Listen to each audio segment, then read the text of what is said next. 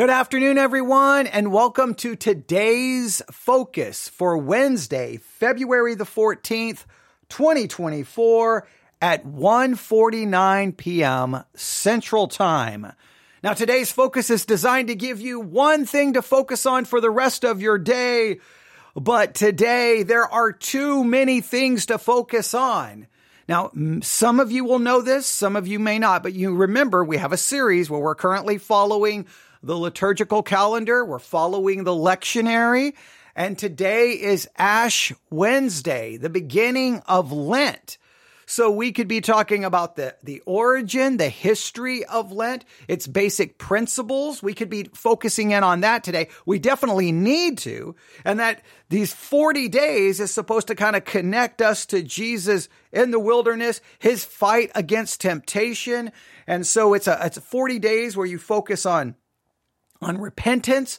You, you do a lot of, you know, inspecting and evaluating and analyzing your own life to see where there's struggle with sin and you fight against it. It's 40 days, maybe, uh, where you spend extra time fasting, extra time focusing on spiritual disciplines. Oh, there's so much to focus on when it comes to Lent, Ash Wednesday. And I know some of you will say, well, that's Catholic, that's Catholic the story of Jesus in the in, in the wilderness for 40 days, it's right there in your Bible.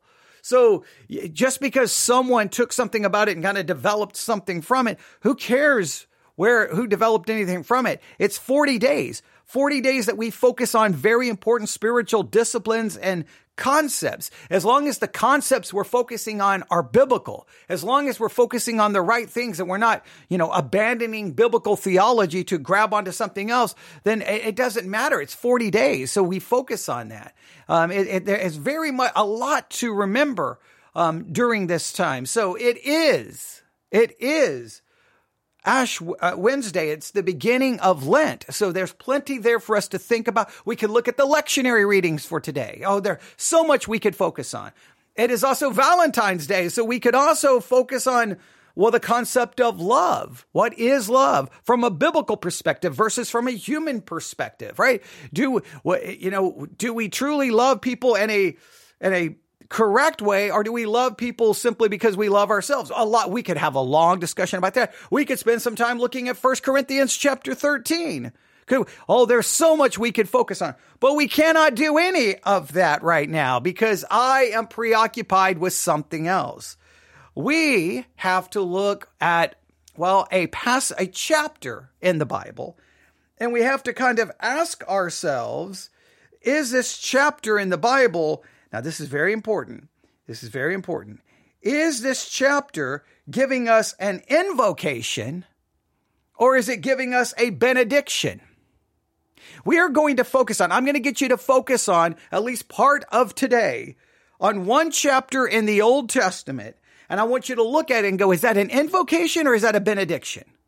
And if you don't know the difference between an invocation and a benediction, I'm going to be right here to explain it all to you. But let me tell you what's going on. All right. As many of you know, not only are we focusing on, you know, the liturgical calendar and we're focusing on the lectionary, and, and that can keep us busy every day. We are also doing something else. We're currently involved in a the a challenge, right? Now we're doing 21 days in the minor prophets right now, so we still need to be working on that. But we have the Sermons 2.0 app sermon challenge where the 21 days in the minor prophets is connected to it. So today, looking at well the Sermons 2.0 app, looking at beta.sermonaudio.com, I noticed that Bob Jones University was going live with their chapel service. Now it appears that they're currently in a Bible conference. So I don't know if, if last night started the conference or if this conference started earlier this morning, but they're, they're currently involved in a conference. In fact, if you open up your Sermons 2.0 app right now, if you open up your Sermons 2.0 app right now, you will notice, hang on, let me, let me go here. I'm going to do a search. I'm going to go to discover. I'm going to uh, hit Bob Jones and there's Bob Jones University, all right? Bob Jones University. And you will notice that um, it looks like the most recent sermon, Cultivating a Heart for the Harvest, Complete Service Conference. And then if you'll look at recent series, it says 2024 Bible Conference, 2024 Bible Conference. You click on that, it says five sermons, but only one is listed. And that is um, it, it, was from yesterday. So obviously the conference began yesterday, cultivating a heart for the harvest, and, and it's the complete service. The uh, artwork says, look on the fields, cultivating a heart for the harvest. So they're in the middle of a conference. Well, today was another message in that conference. They haven't uploaded it yet. I don't know when they're going to upload it.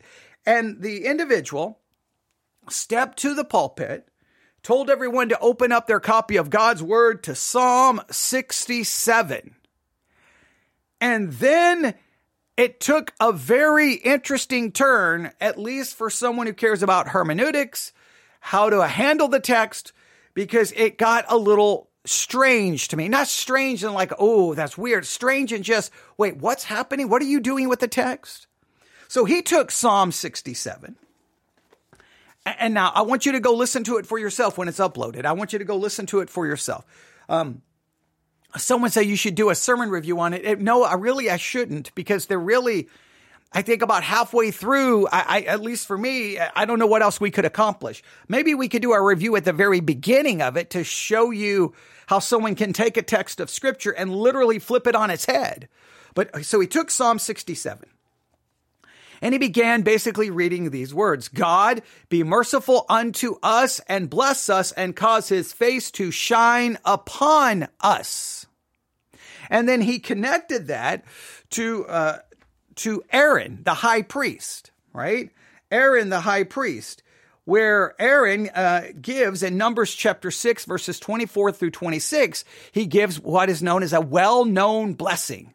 All right, the, Aaron, the, the, the, the blessing of Aaron. And this blessing is used as a benediction in many liturgical situations, right? At the end of the service, in fact, I'm going to go to Numbers. I'm going to go to Numbers chapter 6. I'm going to go to Numbers chapter 6. Numbers chapter 6, starting in verse 24. The Lord bless thee and keep thee. The Lord make his face shine upon thee and be gracious unto thee. The Lord lift up his countenance upon thee and give thee peace and they shall put my name upon the children of Israel, and I will bless them. Typically 24, 25, and 26 is really the way that the blessing goes. So the Lord bless thee and keep thee. The Lord make his face shine upon thee and be gracious unto thee. The Lord lift up his countenance upon thee and give thee peace. That is kind of the benediction the benediction that is offered in many churches and at the end of many liturgical services. It's a benediction. Now, when we refer to a benediction, what we typically mean is this, because sometimes people confuse the, uh, the difference between a benediction and an invocation. And, and, and so the terms are often used interchangeably, but they have distinct meanings in religious context. All right. So there is a difference. Benediction is a prayer that asks for God's blessing, usually at the end of a religious service. All right. So it means blessing. And invocation, on the other hand, is a prayer that asks for God's presence and guidance, usually at the beginning of a religious service. All right. It comes from a Latin word, which means to call upon. So a benediction is a blessing at the end. An invocation is really a prayer that is asking for something benediction. The worship service is over. Now here's a, go with this blessing. An invocation is we're getting ready to begin this worship service and we're going to ask God to do something in it. They're, they're completely different. One happens at the end, one happens at the beginning. One is a blessing, one is a basically a prayer, a request, a calling upon God to do something. They're really different. So what happened in this chapel service, this, this message for the, this conference at Bob Jones University, this individual stood and said, okay, because Psalm 67 verse 1, God be merciful to us and bless us and cause his face to shine upon us, because that sounds very similar to the blessing. I mean, obviously borrowing very similar language from the blessing given by Aaron the high priest. And because that blessing from Aaron the high priest happens at the end of the worship service, then he began to create this scenario. So imagine, This is how he kind of did. Imagine you're walking in to the service. The service is over. Everything is done. The preaching is done. The teaching is done. The singing is done. The announcements. Everything is done. And you hear these words. Well, that should tell you that something just happened. Well, what happened? And what is the significance of it? So he takes Psalm 67 and then approaches the entire chapter as if it's a benediction, as if you read verse one as a benediction, and then that benediction tells you something has happened. So now we need to figure out what happened. But that I, I don't know how you do that to the text. Now he's, to be fair, he did not say he was going to follow it based off its literary uh, its literary makeup and its literary uh, you know structure. He said he was going to look at it from a thematic approach. But even if you look at it from a thematic approach, the theme is not benediction. The theme is invocation. The theme is prayer, asking for something. He said it was about, it was a benediction, but he really wanted it to say it's about worship. But I don't really know if it's about worship as much as it is, is a prayer for something. All right. So what I want to do is I want to take a minute and at least look at this. All right. Now, I, I'm not saying I've got this figured out. Literally, I just got done listening to the sermon a little while ago and I've been trying to process this. I looked up a couple of things. I got a couple of commentaries here. We're just going to kind of go through it and see how they approach it. Now, he put forth his hypotheses hey, we should look at this as a benediction, and then this should tell us something about worship.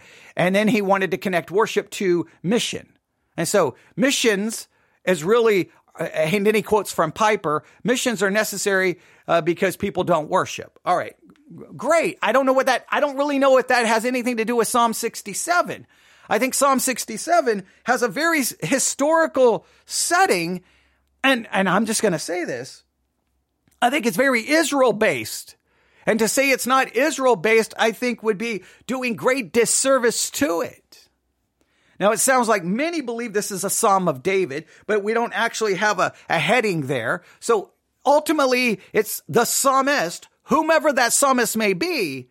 I believe they're coming for an invocation for things to happen. And then they believe as a result, if these things happen, then there will be an ultimate result. And I don't know if we can pull this away from the Israel context. But I know this it's not a benediction, it's an invocation. There is a difference. All right?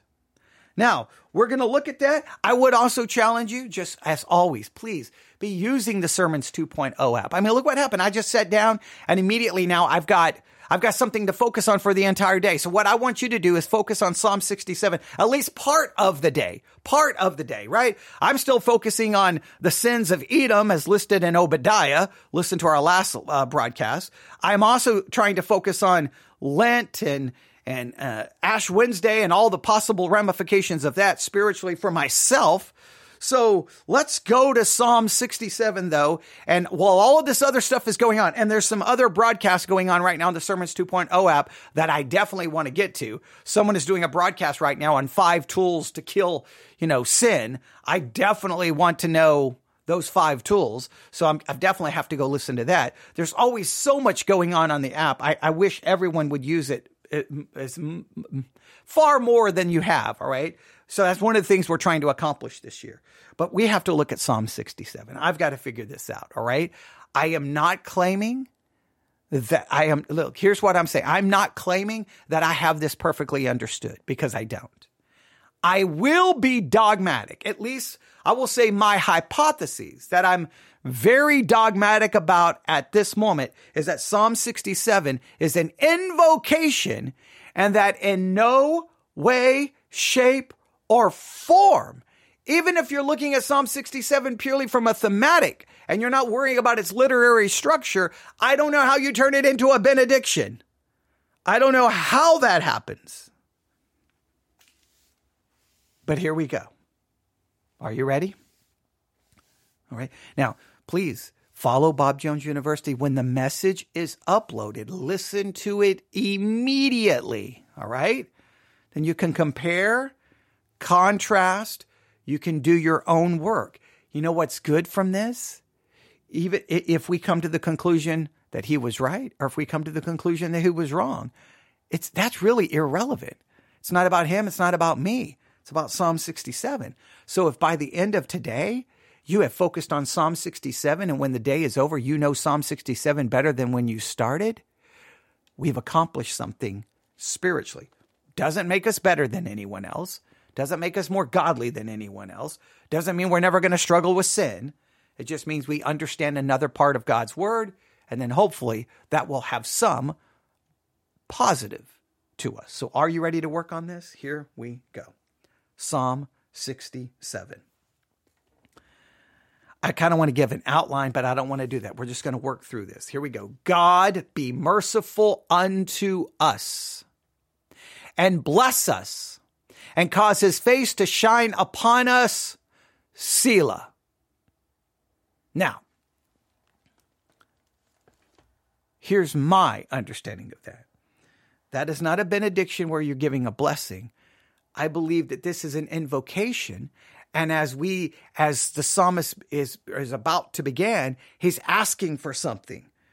God be merciful unto, and notice the plural, us.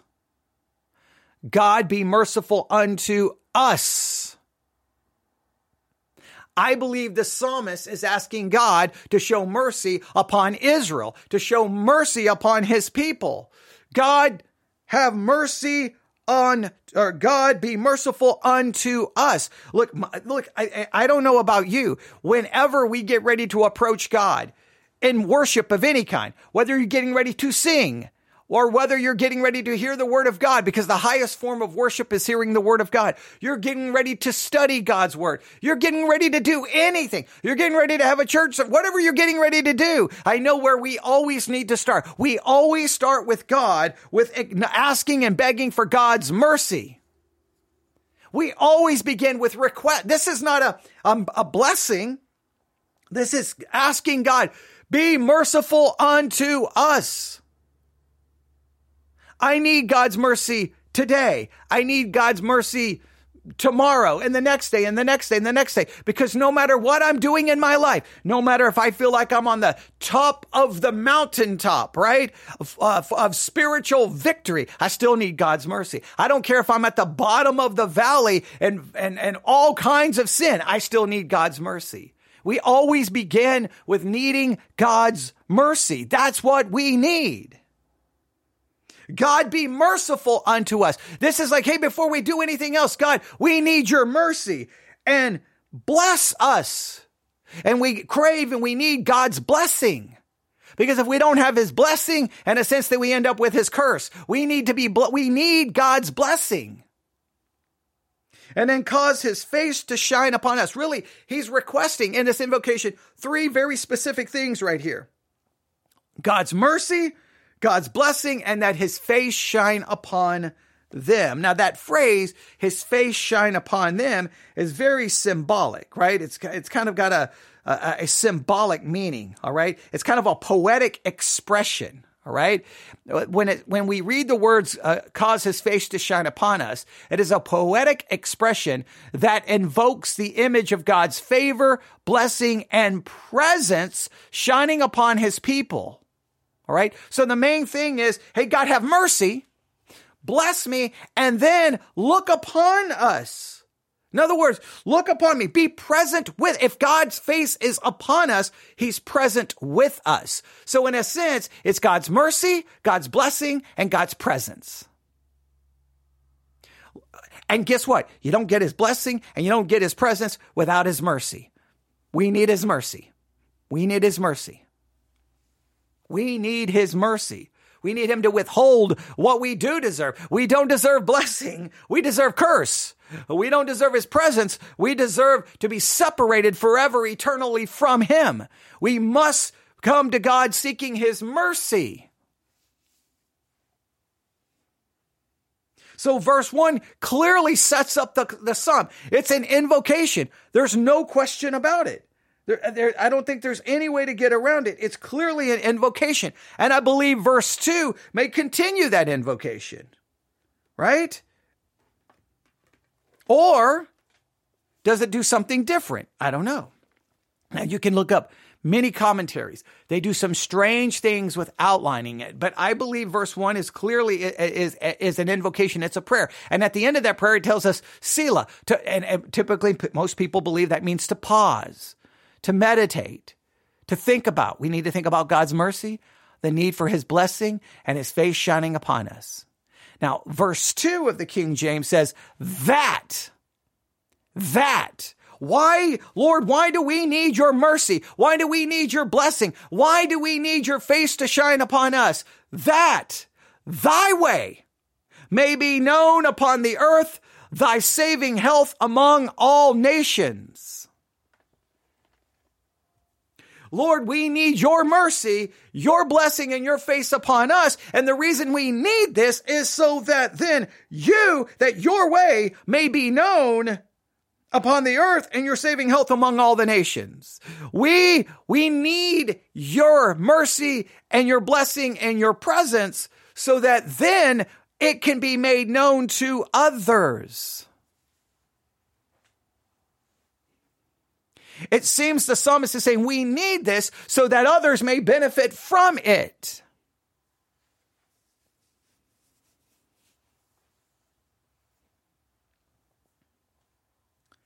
That's the way I am. I I I read. I mean, that's the way it is in the in the King James. I'm going to look here. I, I think maybe I have another Bible behind me. Give me one second. Yes, I do have another Bible. I was going to look up a, a, lot, a lot of English translations, but if I start looking up all the English translations, then I'm just reading one translation after another translation, and then that can actually take away from what I'm trying to accomplish. So one other can at least provide a different way. So here we go Psalm 67. May God be gracious to us and bless us, make his face shine upon us, so that your way may be known on earth, your salvation among the nations. It's almost as if the psalmist is like, Lord, as Israel, as a nation, Lord, have mercy on us. Bless us. Let your face shine upon us. Be present with us. And by doing that, then from this nation, right? What can happen is that your na- no, your way will be known upon the earth and your salvation among all nations. But we know Israel didn't always do that, right? Instead of caring about God's mercy, caring about his blessing, and caring about his presence, they turned from God. They turned from God. They, they rejected him. They turned to idols. They rebelled over and over and over and over and over and over. And as a result, many cases the people saw Israel, the other nations saw Israel in a very negative light, not in a positive light. The same thing is true of you and true of me. So many times people don't see you know, the, the good things, they see all of the negative things about the church of God, Christians, the people of God, and they don't, they don't, they don't know anything other than they don't like us. And, and, and I know we always say, well, they're going to hate us. And I know we always make the excuses, but the point is we should want God's mercy, God's blessing, and God's presence so that hopefully through us, from us, people could know on earth and their salvation among all the nations. But this is specifically for Israel in a very historical context. So I think we have the invocation in verse one, and then we have the reason for the invocation in verse two, which is, Hey, I'm asking this not for us, but for others. I'm asking for this so that others can be helped. Now, I'm going to be honest with you. I'm not very good at that. I want God's mercy. I want God's blessing and I want God's presence for my benefit. I want it for me. I want it, I want it so that I can benefit from it. I, I, I can't be the only one, right?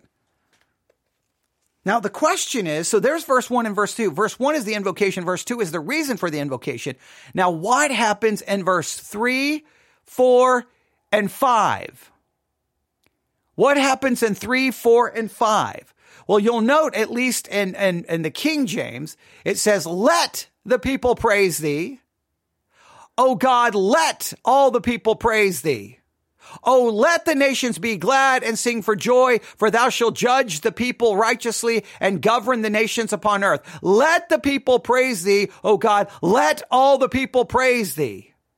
Now it seems like first it is an invocation for us. For verse one and two, verse one is an invocation for Israel. Verse two is the reason for said invocation to bless others. And then verse three and four and five is really an invocation and a prayer for the people, for the other nations. I'm going to read it from a different translation.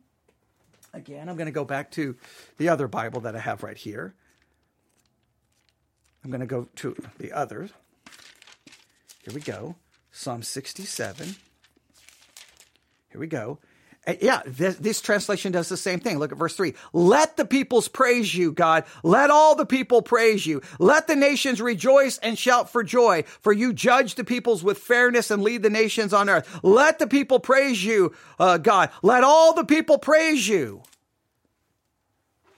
Hey, Lord, have mercy on us, your nation, Israel. Have mercy on us. Bless us. Let your presence be with us. Let your face shine upon us. Why? So that all the people can know your way. So that all the people, in a sense, can experience your salvation. These other nations can see your way and understand and be saved. And then, Lord, I now, my specific prayer for all of these other people is that once they've come to know your way and experience your salvation, that these nations then will rise up and praise you. Let the people praise you. Let all the people praise you. Let the nations be glad and sing for joy, for thou shalt judge uh, the people righteously and govern the nations upon earth. Selah. Then verse five, let the people praise thee, O God. Let all the people praise thee. God, bless us. God, mercy on us. Bless us. Be present with us so that from us they may know your way. And then, Lord, then they will rise up and praise you. They will find joy in you. Do this for us so that they can be blessed by it, so that they can become your worshipers, so that they can pray for you, pray to you and worship you and praise you. See, this is not a end of the worship service. This is the beginning. This is the psalmist starting off Lord, here's what we need we need your mercy, we need your blessing, and we need your presence. Why?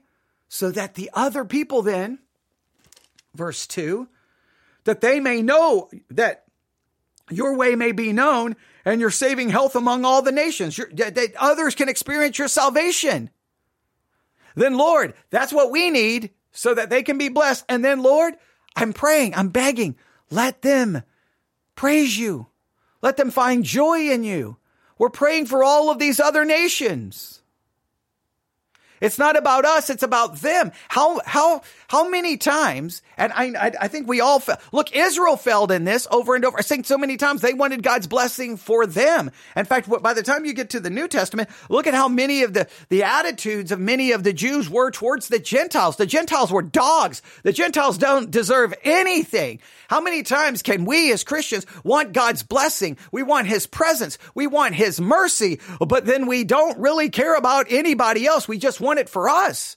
We should want it for us so that then it can benefit others. Now, verse 6 and 7 is another trans- transition. So, verse 1 and 2 clearly go together. Hey, a, an invocation for Israel, and here's the reason why. Verse 3, 4, and 5 is literally a prayer, an invocation, a hope for all the other nations. And then verse 6 in the King James starts with the word then. A, cl- a clear change, right? And this translation, uh, it doesn't start with in. Okay. It, it, it, starts almost, it almost switches to a past tense, right? So verse five is let the people praise you. Let all the uh, peoples praise you. The earth has produced its harvest. God, our God blesses us. Then God will bless us and all the ends of the earth will fear him. So it's like all the people praise you. Let the earth, the earth has produced its harvest. Has produced its harvest. The, the, the King James puts it, then shall the earth yield her increase and God, even our own God, shall bless us. It's almost like, Lord, uh, so this starts with the invocation, have mercy, bless us, may your face shine upon us, be present with us so that they can know your way, they can be saved. Then Lord, let them all praise you. Let them all pray. And as they're praising you and as they're coming to you, then guess what? Ultimately, then the earth will yield her increase. Now, is that the earth yielding her increase as, as from the earth these other nations are rising up and believing and blessing God and praising God? Is that the, the increase? Is that the harvest that is being spoken of here? The harvest of all the nations now coming to God?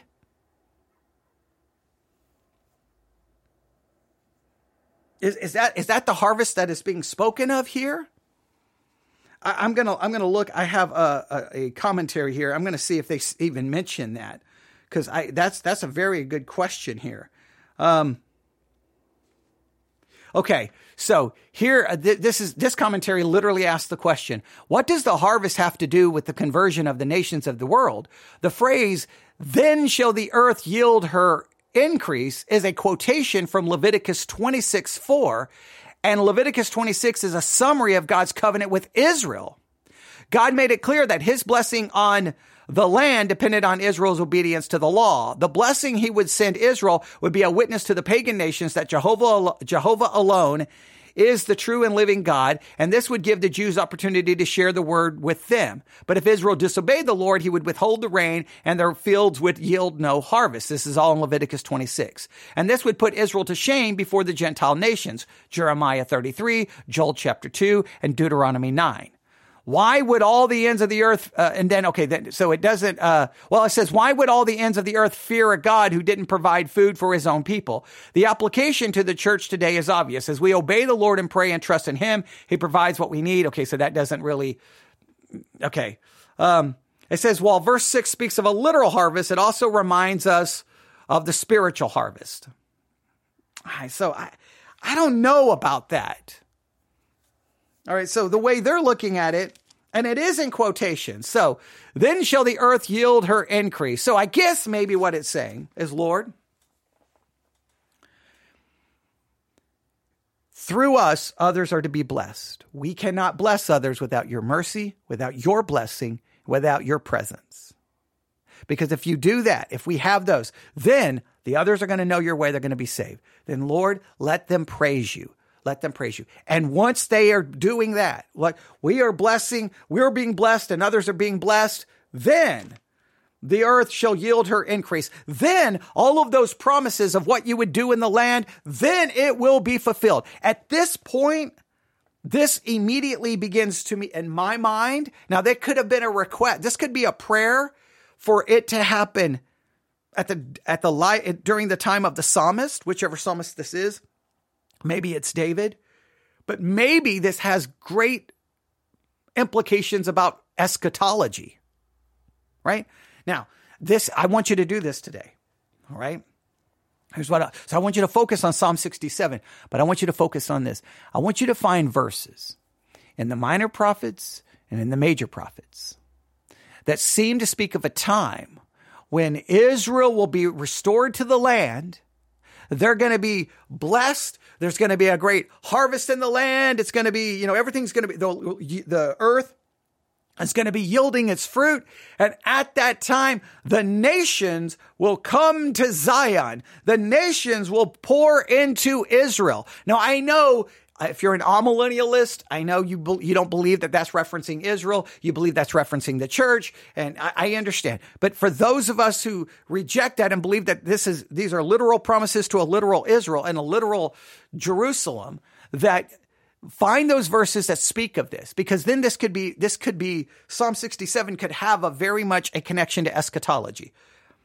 The psalmist is praying for a time that God's mercy will be shown to Israel his blessing and his face will shine upon them. At that point, as that is happening in Israel, they're going to serve then as a witness to others and others are going to know and be saved. And then the prayer is then at that time, the nations will begin to rise up and praise God. And then when that happens, then all of the fulfillment that God promised Israel, then the land will, uh, at the, then the earth will yield her increase. Right? And then God, um, even our own God shall bless us. Then the blessings will come. That all of this would be working out exactly as God described in Leviticus. Um, I, I, think they said in the commentary, uh, Leviticus 26, Leviticus 26 and Deuteronomy 28. So they're seeing this as literal. I was thinking it more, hey, Lord, do this we pray that all these nations will praise you. And as they begin to praise you and they find your way, then in a sense, it's the earth giving up its harvest, the spiritual harvest of the nations to God. But they're looking at it in a more literal way. So you, you can, you can work in which way you think that should go. All right. And then it says, God shall bless us. So remember at the beginning, God be merciful unto us and bless us. It's a, it's an invocation, right? Then, then there, and then it's a reason for the invocation in verse two, three, four, and five is an invocation for the nations. Verse six is, uh, what happens, it, it, it, the, the, the, the, the consequences of this happening. If, if, if the nations are doing all of those things that are mentioned in verse three, four, and five, then the earth is going to yield her increase and then God, there's going to be a blessing upon Israel. And then it says, God shall bless us. Now here's like a certainty. God shall bless us and all the ends of the earth shall fear him. This is clearly calling for something. This is a, a hopeful expectation. So it, it begins with an invocation, a reason for the invocation, then an invocation for other people, and then an explanation of what you know, of what, if that, that invocation is answered, then there's going to be this great blessing. And then this certainty. God will bless us and all the ends of the earth shall fear him. That this is coming to a time where everything's going to be different. And I think that then you have to, well, you can either try to spiritualize this all day. I just don't think it works. If you take it literally, there's going to be a time that God is going to have mercy upon Israel. Israel's going to be restored. They're going to be brought back into the land. God is going to bless them, and they're going to be his people, and he's going to be their God. And as a result of Israel in the land and exalted, the nations will see who the true God is. And then they will begin to bless him and they will, in a sense, flow into Israel. And they will come to Jerusalem to hear the word of God because the, the Messiah will be ruling and reigning from there. And then at that point, the the land will be as fruitful as God had promised them, all of those promises, and then they will bless, and then all the ends of the earth shall fear him. I believe this has a this has a very clear point to eschatology. Now that is how I think we should approach Psalm 67. It's not a benediction. This is an invocation this is, this is looking towards something, longing for something, hoping for something. And I don't believe this has ever happened in any meaningful way in, in history. So I think it has to look to a future time for Israel. That's why we need to find those Bible verses that speak of Israel being restored to the land. The land is fruitful and it's giving forth its, its harvest right? I, Jeremiah, I believe, talks about this. Ezekiel definitely talks about this, right? They both talk about it. Isaiah talks about this. And then it seems to indicate there's going to come a time where the people are coming to Jerusalem. They're flowing to Zion. The nations are coming because now there's the Messiah. He is there.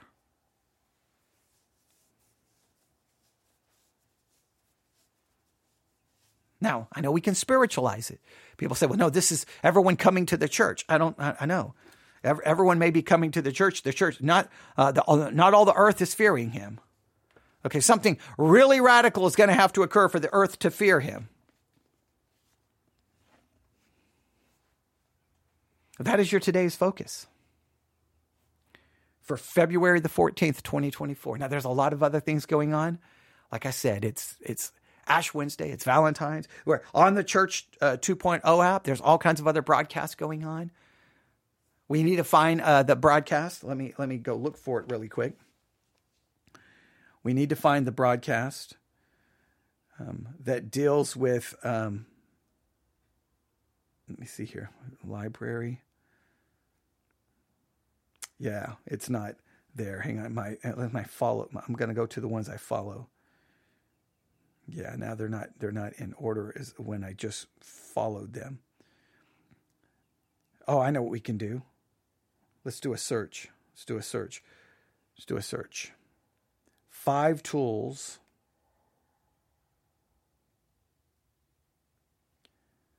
I'm going to do a, uh, no, not my library. I don't want my library. Hang on. Let's go. Hang on. I got too many things going on here. Let's uh, let's go to home. I'm going to go to discover. Now, five tools. I'm going to do five tools. Five tools to kill your sin. Here it is. Five tools to kill your sin. Um, and from Providence Baptist Church. All right, Providence Baptist Church.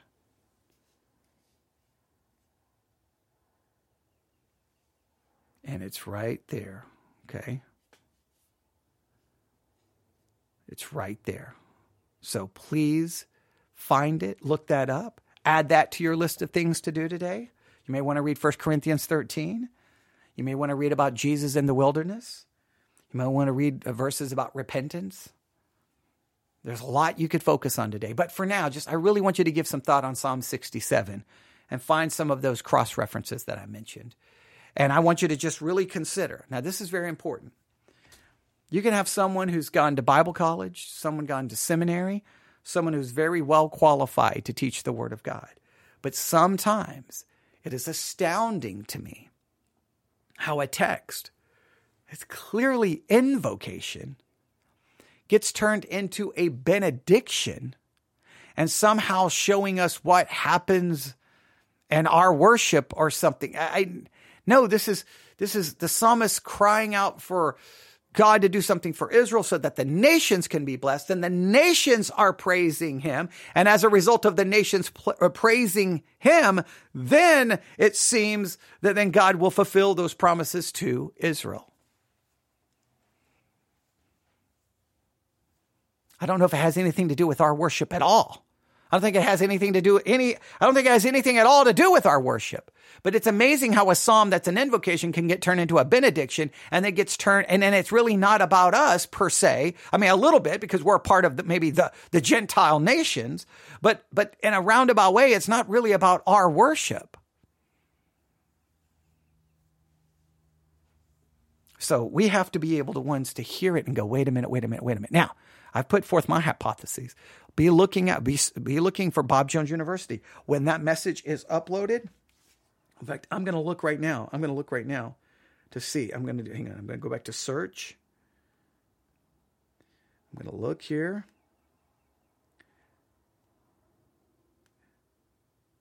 Oh, it's there. It's been uploaded. It's uploaded. The worship of God in missions. The worship of God in missions. It's there right now. Go listen to it. Now you've heard me give argue for invocation versus benediction. He's going to argue for benediction over invocation. You tell me which one you think it is. Now you can hear both. So uh, on the Sermons 2.0 app, look for the worship of God in missions. Okay? And also, if you just look, there's currently 12 webcasts going on right now. There are 12 going on right now. You got so much to choose from, so much to do. And I, what I really want you to learn from this is not only do I want you to learn about Psalm 67, I want you to just realize what you literally have in the palm of your hand. Before the day is over, you can almost have a semester of seminary and Bible college. Right? It's almost like before the day is over, you could take a full blown course on Psalm 67. In fact, if you want to today, you can, li- you've listened to me. Now you could go listen to Bob Jones on Psalm 67. And then guess what? You could look up sermons on Psalm 67 on the Sermons 2.0 app. And by the end of the day, you could have heard three, four, five sermons on Psalm 67. And who knows how many different approaches you will hear. You've heard my approach. Bob Jones did it a completely different way than I would. Those are two approaches. You could listen to it. You may get 10 approaches on Psalm 67 before the day is even out. That's awesome. Isn't it great about technology? All right. Thank you so much for listening. As always, we greatly, greatly appreciate it. If you appreciate what we're trying to do in any way, shape, or form, if you're using the Sermons 2.0 app or the Church One app, there's that little give tab. Please consider. It could be a dollar, three dollars, five dollars, anything to help support what we do. We appreciate it. Or you can go to theologycentral.net, hit the donate tab. Either way, we always appreciate it. But we will always make sure all of our content, wherever it is found, is always free and never behind a paywall. And we appreciate those who help us accomplish just that. When we when we uh, when we can't do that, then it'll just go away because yeah, not going to put it behind a paywall or try to get people to subscribe or anything like that. Um, follow us, yes, but not subscribe for a payment. So um, if you want to support, great. If you don't, that's perfectly okay. All right. Thank you very much. Everyone have a wonderful day. And, uh, well, we'll be back. I don't know. It's uh, it's already two thirty, so most likely, you, next time you hear me, it'll be from the pulpit at Victory Baptist Church, probably around seven p.m. And uh, we will be live streaming tonight from there for a little bit longer. Uh, then we'll we'll be probably moving towards just recording our messages from the church. The live stream will happen here from the Theology Central studio, and then we'll just be recording from the church. And that's a, another cost cutting measure to try to ensure more money is available for, well, doing this. All right. So thank you so much for listening. Everyone have a great day. God bless. Technically, when I end today's focus, I'm supposed to end it this way.